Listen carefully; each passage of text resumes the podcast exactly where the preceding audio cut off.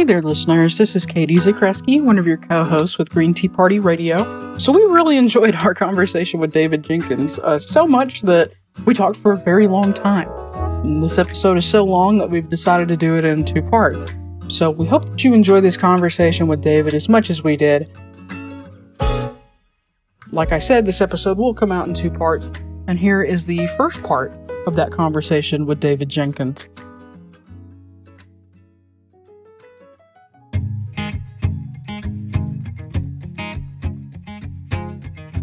Hello, and welcome to the Green Tea Party. where we discuss conservative solutions to environmental problems. My name is Zach Torpie. And I'm Katie Zakrzewski. Together, we'll guide you through complex issues and provide strategies to address them, all while remaining faithful to our conservative values. Trust me, it'll be a good time. Yeah, it's a party. So grab your mugs and we'll pour the tea.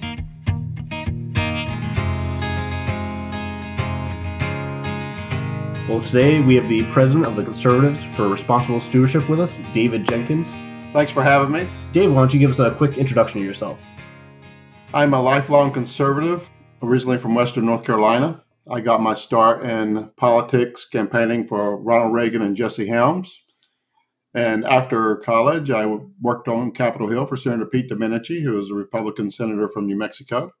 I have lots of great memories from back then, from playing fetch with Millie on the vice president's mansion lawn to helping Barry Goldwater find a hammer and hang a picture in his office. So Wow. it- it Wow. was some good times.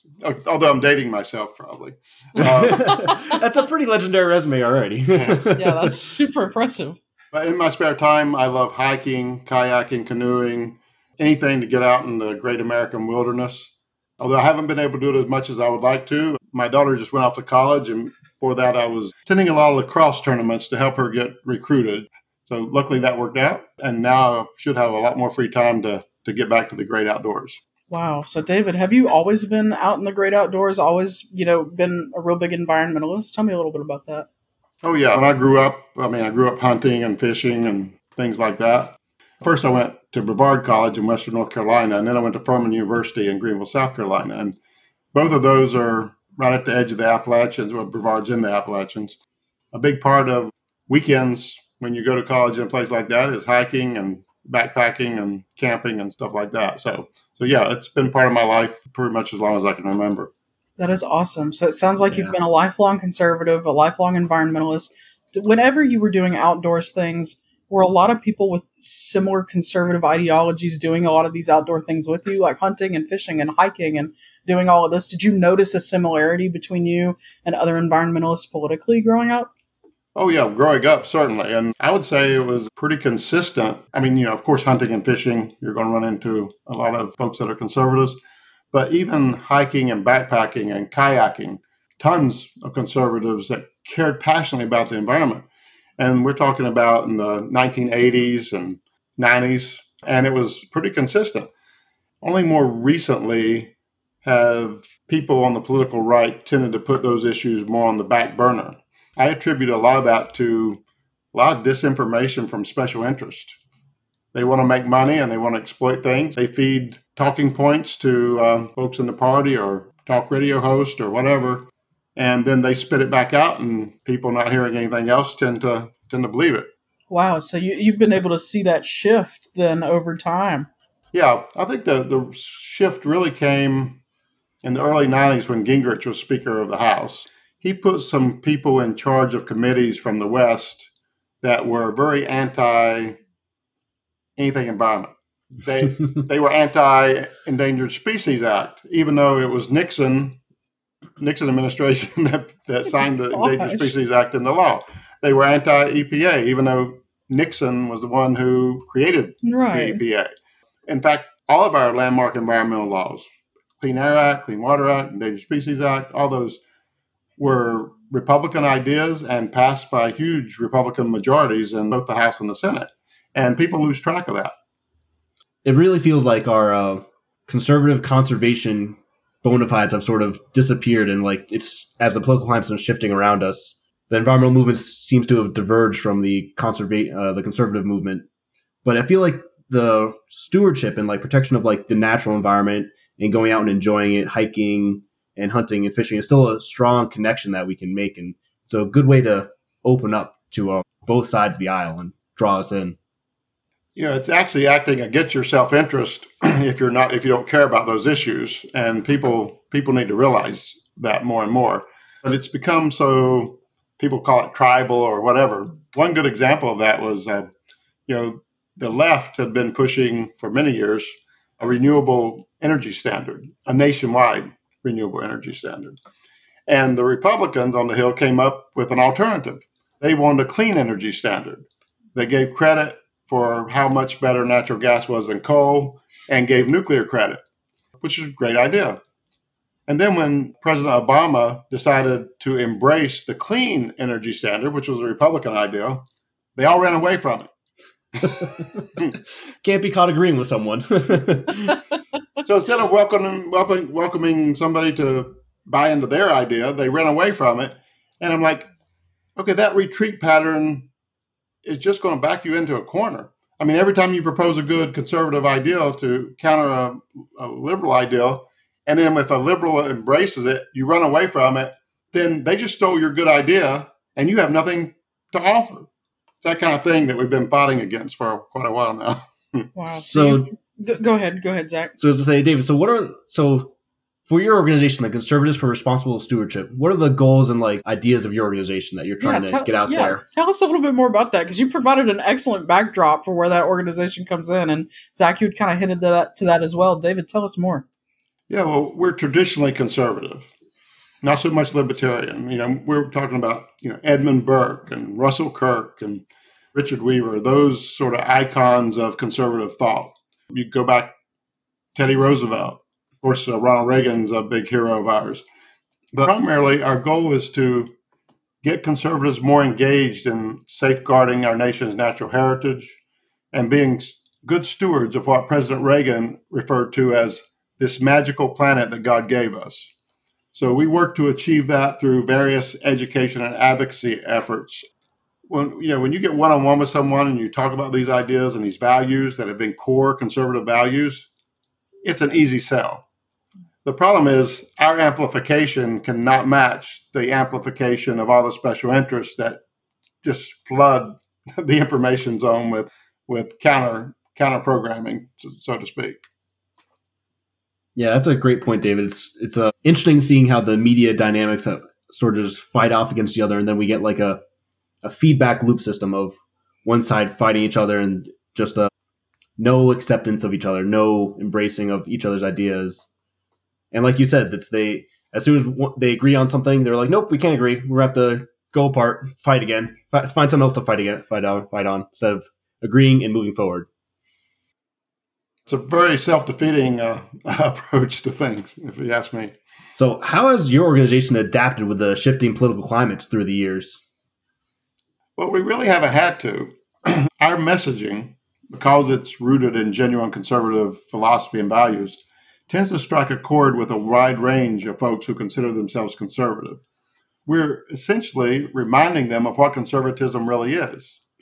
And even these people who went far astray from those tenets of conservatism, they remember back when they were young growing up and they were taught, you know, be responsible. You know, if you're on the farm, you know, you take care of the land, you, you do all these things that, uh, being good stewards. If you go back to biblical teaching, good stewardship is a key, you know, edict there for, for us to follow. And so we're essentially bringing those issues back and helping them realize who they are as conservatives. One example, we we give presentations to conservative clubs across the country, Republican women's groups, other groups, and you know some of these clubs are very. I mean, you know, if anybody was putting, you know, putting a meter on it, they're all, you know, they're about as far, so far right that they almost come around the other side. um, but, but it's amazing how, you know, I can stand up and I give my presentation. I talk about, I can talk about climate change. I can talk about any environmental issue. And I haven't seen one tomato being thrown at me yet. They accept it. They're all excited to hear about it. And, you know, a lot of our message when we're talking about energy and things like that centers on following the market. And, and also helping them realize that if we cede issues like climate change and things like that to the left, then we're going to have to live with their solutions. We need conservative solutions to the problems. And when we take ourselves out of an issue and, and don't really care about it and don't try to find you know genuine solutions, we're basically punting it to the other side and saying, hey, have at it. So once they realize those things, really it they really uh, open up to the issues that we care about and what we're talking about how we need conservatives to be more engaged. Another quick example is that let's see, last year, year before I'm starting to lose track of time, but there was a really bad net metering bill in Florida, the Sunshine State. you know, so there's a bill trying to prevent people from putting on rooftop solar and and the you know the Sunshine State. We had a very made, similar made, bill here in Arkansas, yeah. so I'm yeah. not surprised by that. Go ahead. So we went on talk radio and we talked about how you know it's basically squashing people's energy freedom, energy independence. It's the it was an effort by utilities to keep you under their thumb so that you can't do have any way of escaping their rate increases. And we beat that drum for a while, and that effort helped uh, contribute to Governor DeSantis vetoing that bill, even though it passed uh, overwhelmingly in the House, the State House, and Senate. So, you know, these messages can get out there and resonate, but you gotta you gotta do the do the work. David, one thing I'm hearing from you, and that you know, very interestingly, is in alignment with some of the things that we've said in previous episodes, is that I think a lot of conservatives don't understand maybe the gravity of climate change because it hasn't been conveyed to them in conservative language.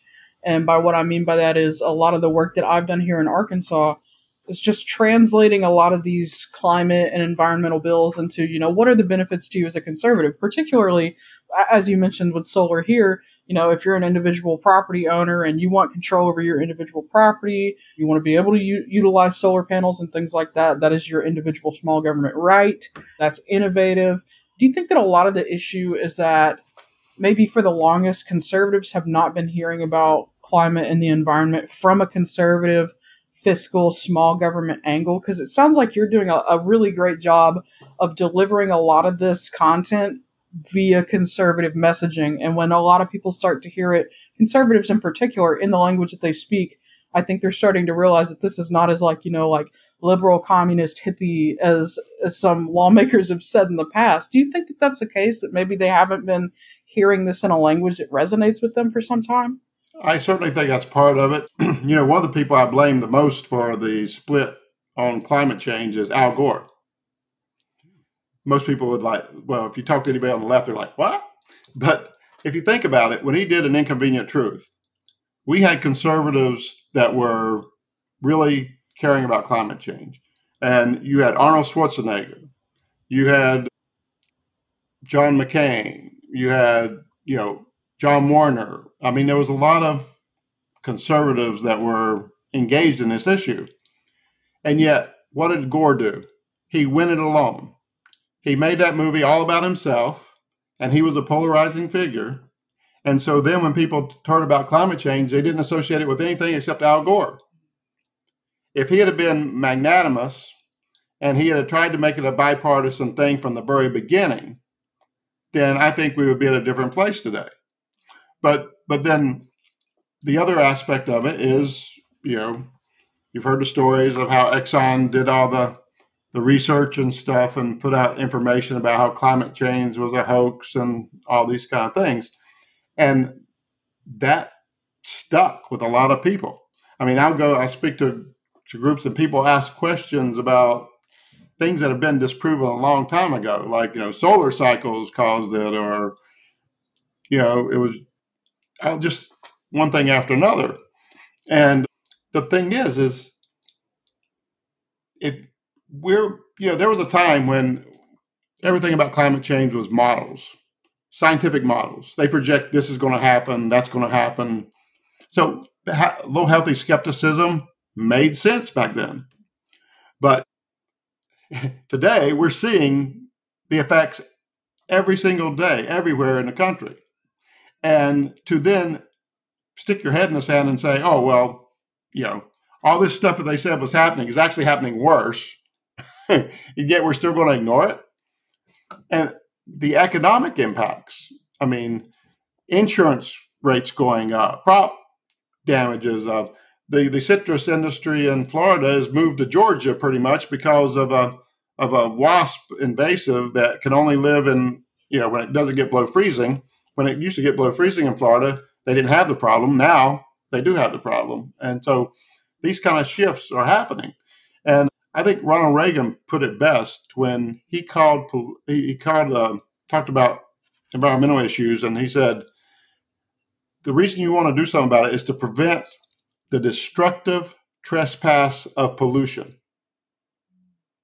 When we think about that, you talk about property rights and, and caring about your property. What if somebody else's pollution is destroying your crops? Or somebody else's pollution is making your insurance rates go up? Ruining your, that, ruining your drinking water. You got yeah. So, well, yeah. And when you think about, you know, used to the, when you talk about things like wetlands, all the developers are like, oh no, we you know we shouldn't protect wetlands. We want to develop them, right? Well, wetlands provide all these services for free. They they filter water, they hold water, they release it slowly. All these great things. If you pay that over and you have all that runoff to deal with and flooding people's property downstream, the only fix is a expensive fix that costs taxpayers millions and millions of dollars that has to be maintained not only for from us but for, for our grandchildren and our great grandchildren in perpetuity when we could have just left nature to do it for free. How's that being fiscally conservative? I think that's a great point david. I, we a lot of times we're doing calculations for businesses and like doing financial impacts we're not thinking about the benefits that all these the environmental benefits that are being done for us like the cost of replacing a, a, wetland with a water purification facility to clean our water to make it drinkable or livable is astronomical when just leaving the in place wetlands is cheap, offers numerous benefits, offers hunting benefits, water purification benefits, and flooding and flood prevention benefits. Yeah, exactly. And I know that I was talking to uh, Congressman Bruce Westerman earlier this year, who's one of the uh, members of the House from Arkansas, and he was talking about not far from his house there was like a mile. I guess it was technically an acre or two of trees that they cut down to put solar panels there. And he was like, "Why would you, you know, instead of just doing it in an open field, like it's not it's not enough to have clean energy. You've got to be intelligent about it, and you've got to be calculated about it." So I think you're exactly right. If we're not measuring, you know, what is best, what is what are we already getting for free in nature, then we're completely being ignorant of fiscal conservatism. So yeah, it's um you know, people tend to not want to take the time to understand the environment around them, and uh, it's amazing. I mean, there's you know, there's people that move to Utah, for example, so they can go hunt and fish on public lands because there's lots of wide open spaces, and yet somehow they always are fighting with the federal government and they want to privatize all that land. But you know what happens if they privatize it? They lose their hunting access. yeah. So it's called no trespassing signs. So we need to, and then you got the people, of course, that uh, they want to move to Arizona and have a green yard with a swimming pool. or they want to move to beside a wilderness in Colorado, but they get upset when a mountain lion roams across their yard. Or their house gets flooded in a flood zone and they swear they're going to build back again no matter what in the same spot. We're just not thinking yeah, we got to live and adapt with the environment that we're in and understand how it changes and how it interacts with us. Mm-hmm. Yeah. Go ahead, Zach. I was going to ask if you wanted to shift courses and discuss. I wanted to discuss the conservatives conservatives for responsible stewardship's view on um, energy subsidies because I felt like you had some pretty detailed notes on uh, your site. Uh, yeah, well, this is this is a, a good good example of uh, how misinformation has spread out there. You know, we all have heard about Solyndra and the solar subsidies and stuff like that. What people don't realize is that those solar subsidies, they paled in comparison to fossil fuel subsidies. I mean, let's see, fossil fuels, I think, receive it's just one one study, recent study estimated that the U.S. government alone spends twenty billion dollars a year in fossil fuel subsidies. 20 billion a year. And it's not just, and it's not easy to tease out subsidies always either. Sometimes they're not subs- they're not even counted. Like uh, for example, when you talk about the coal industry, there were subsidies to the railroad industry to haul coal, but that's not a direct subsidy to the industry, but it it's a way that it helps lower the cost for industry because it's a subsidy going to the railroads. There's all kinds of hidden stuff like that. And people say, oh, well, solar shouldn't have subsidies. And most solar is getting along fine without subsidies right now. But when people were harping on that, because solar is now a mature industry, what about fossil fuels? I mean, that's about as mature as you can get. And and talking about profitability, these companies are record breaking profits all over the place, and yet we can't do anything about their subsidies. Us taxpayers are we're, we're helping, you know, that profitability keep going up. And a lot of times it doesn't stay in this country. There, there are multinational conglomerates that are in charge of this stuff, and that this our money's just going going overseas. I think this is one of the perfect arguments for why conservatives need to be involved in climate change legislation because conservatives are so fiscally savvy that if they're not coming to the table and voicing their concerns and their perspectives on policies like these, you're going to continue to see taxpayers get railroaded and you know not have a say in what what happens to those subsidies, where they go, things like that. Because the people who historically have a strong financial background aren't at the table talking about these things. Yeah, and uh, a good example of just how crazy it is with the the power of the special interest. So when uh, oil companies drill for oil, they promise that when they're through pulling the oil out of the ground, they're going to plug and clean up the well site. We have somewhere estimated between 130,000 and 3 million wells that they abandoned and failed to clean up. Great and guess who's guys. stuck with the bill? Great work, As taxpayers. so we've been trying for years to get bonding reform where they have to post enough of a bond to cover the actual cost in case they skip town. And it's like a shell game. So you'll see one company go bankrupt as soon as they extract all the profit. And then the same principal owner will pop up with a new company and start getting leases uh, with the new company. Mm. It, it's a mm. shell game and it's scamming taxpayers. It's scamming you and me. And if you're making $40,000 a year, why are you having your tax dollars go to help line the pockets of a millionaire because they won't live up to their promise? And I think I think that's another. I'm so glad you mentioned this like legal aspect, this like this moral, this legal. I think conundrum because conservatives for the longest have touted being, you know, we're the criminal justice folks. We punish the wrongdoers and we reward people who do good. And then things like this are happening and nobody knows about it. Yeah. that just blows my mind. well, and and even worse, some of the like like Republican senators from North Dakota and stuff, they supported in the infrastructure package putting over four billion dollars in of our taxpayer dollars to help clean up these abandoned well sites. Yet the same people are opposed to bonding reform that ensures that the perpetrators pay for it themselves. Lord. And that's that's the effect of special interest lobbying. It has nothing to do with conservative values. Oh yeah, yeah. It really is follow the money back and see see where it's all coming from and see who's connected to it. It's a it's a little it's a little sad in our country how how much the open or legal bribery is going around and just through the lobbying and just letting oil companies and do whatever they want, just passing out money to our senators and our congressmen. Well, and we're we're often scared to call them out on it because you know, Republican Party has always been and the conservatives have always been pro business. Well, yeah, pro business, but just like people, I mean, if you learn anything from the Bible, you realize that people are fallible. And businesses are run by people. so you can't automatically give them a pass. so, David, maybe I'm naive, but I'm an optimist. We've heard a lot of mis- unfortunate news about how the world works and, and how the government works in the last few minutes. but I don't want to dwell on the negative. I want to I want to have some hope. I want to have some optimism for the future. Are there certain policies or pieces of legislation that you're a really big fan of? You know, knowing the things that you do when you take a step back, whether it's a carbon price or a carbon credit system, or if there are pieces of legislation right now like the RISE Act or anything like that. Is anything on your radar right now is something that you can see being potentially helpful?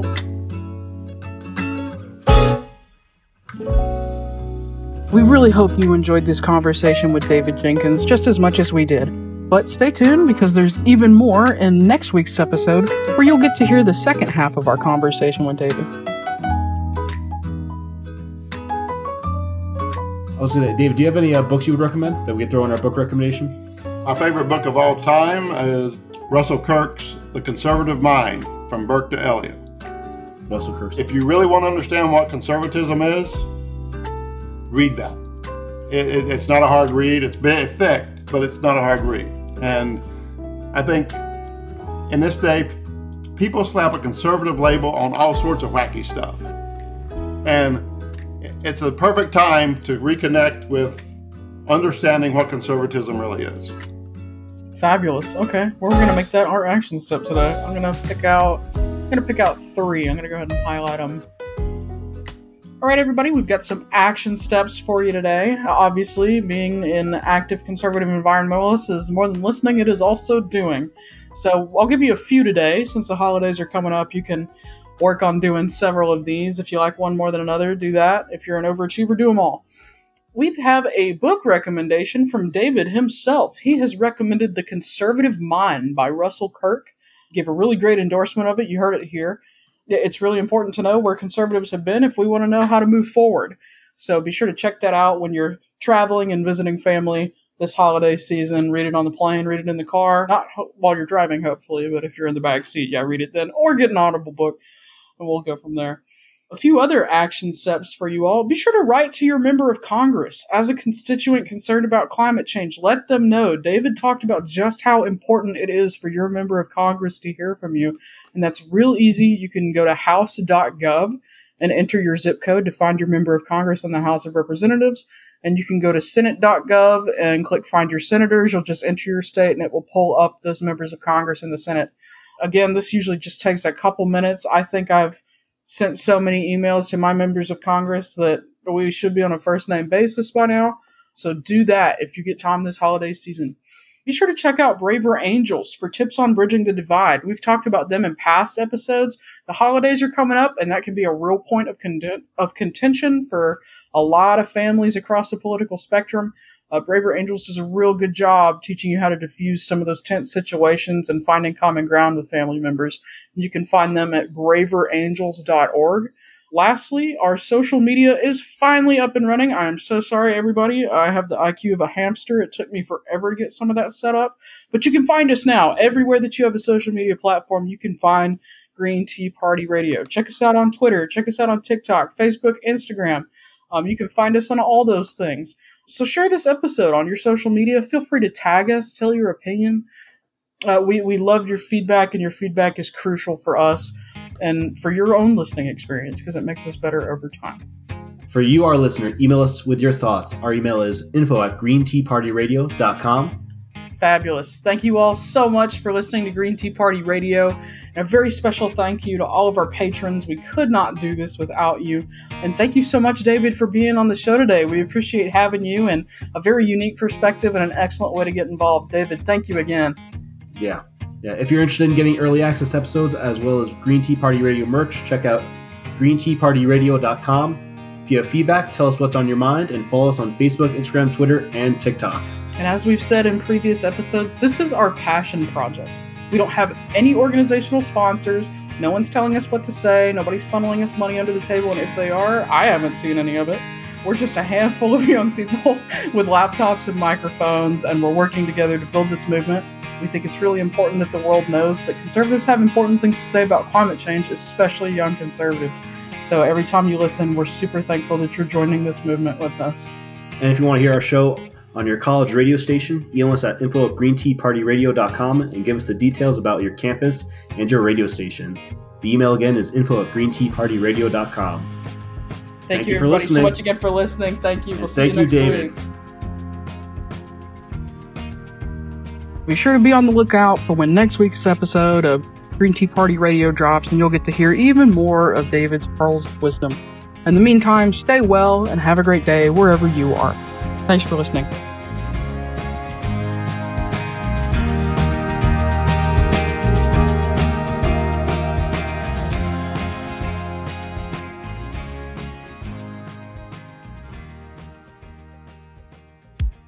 Conservative and concerned about climate change? You're not alone. My name is Chelsea Henderson, and I host RepublicEN.org's Eco Right Speaks, bringing you weekly guest interviews and stories.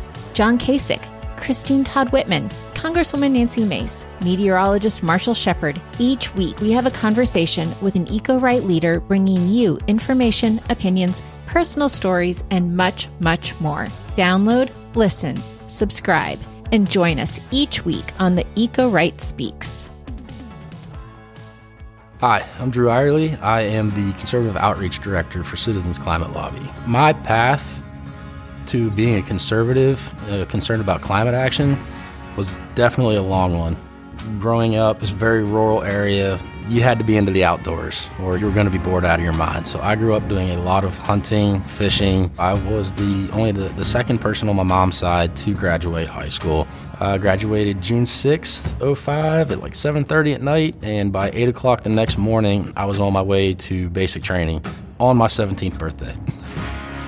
Had deployments to Iraq, Afghanistan, rotations through Cuba. It was during this time that I really became concerned with energy infrastructure, but I wasn't ready to take action yet. It took the birth of a 10 pound baby girl with cheeks so big she couldn't open her eyes to really get me to open mine. My life just went from the next 50 years to the next 75. What if she's the veteran that follows in my footsteps and she's in the VA suffering from exposure? You know, what if she's on a fossil fuel route and you know subject to an IED? How will I be able to look at her in the eye and say, I knew that this could be an issue that you would have to face, and I chose to do nothing about it? It's why we fight wars. You know, we fight them now so our kids don't have to. I am fighting climate change now so my daughters don't have to. A lot of people, you know, they say conservatives don't care about climate change, and you know, it's not true at all. We just want sensible policies that don't destroy the economy in trying to find a solution. We have that here at Citizens Climate Lobby.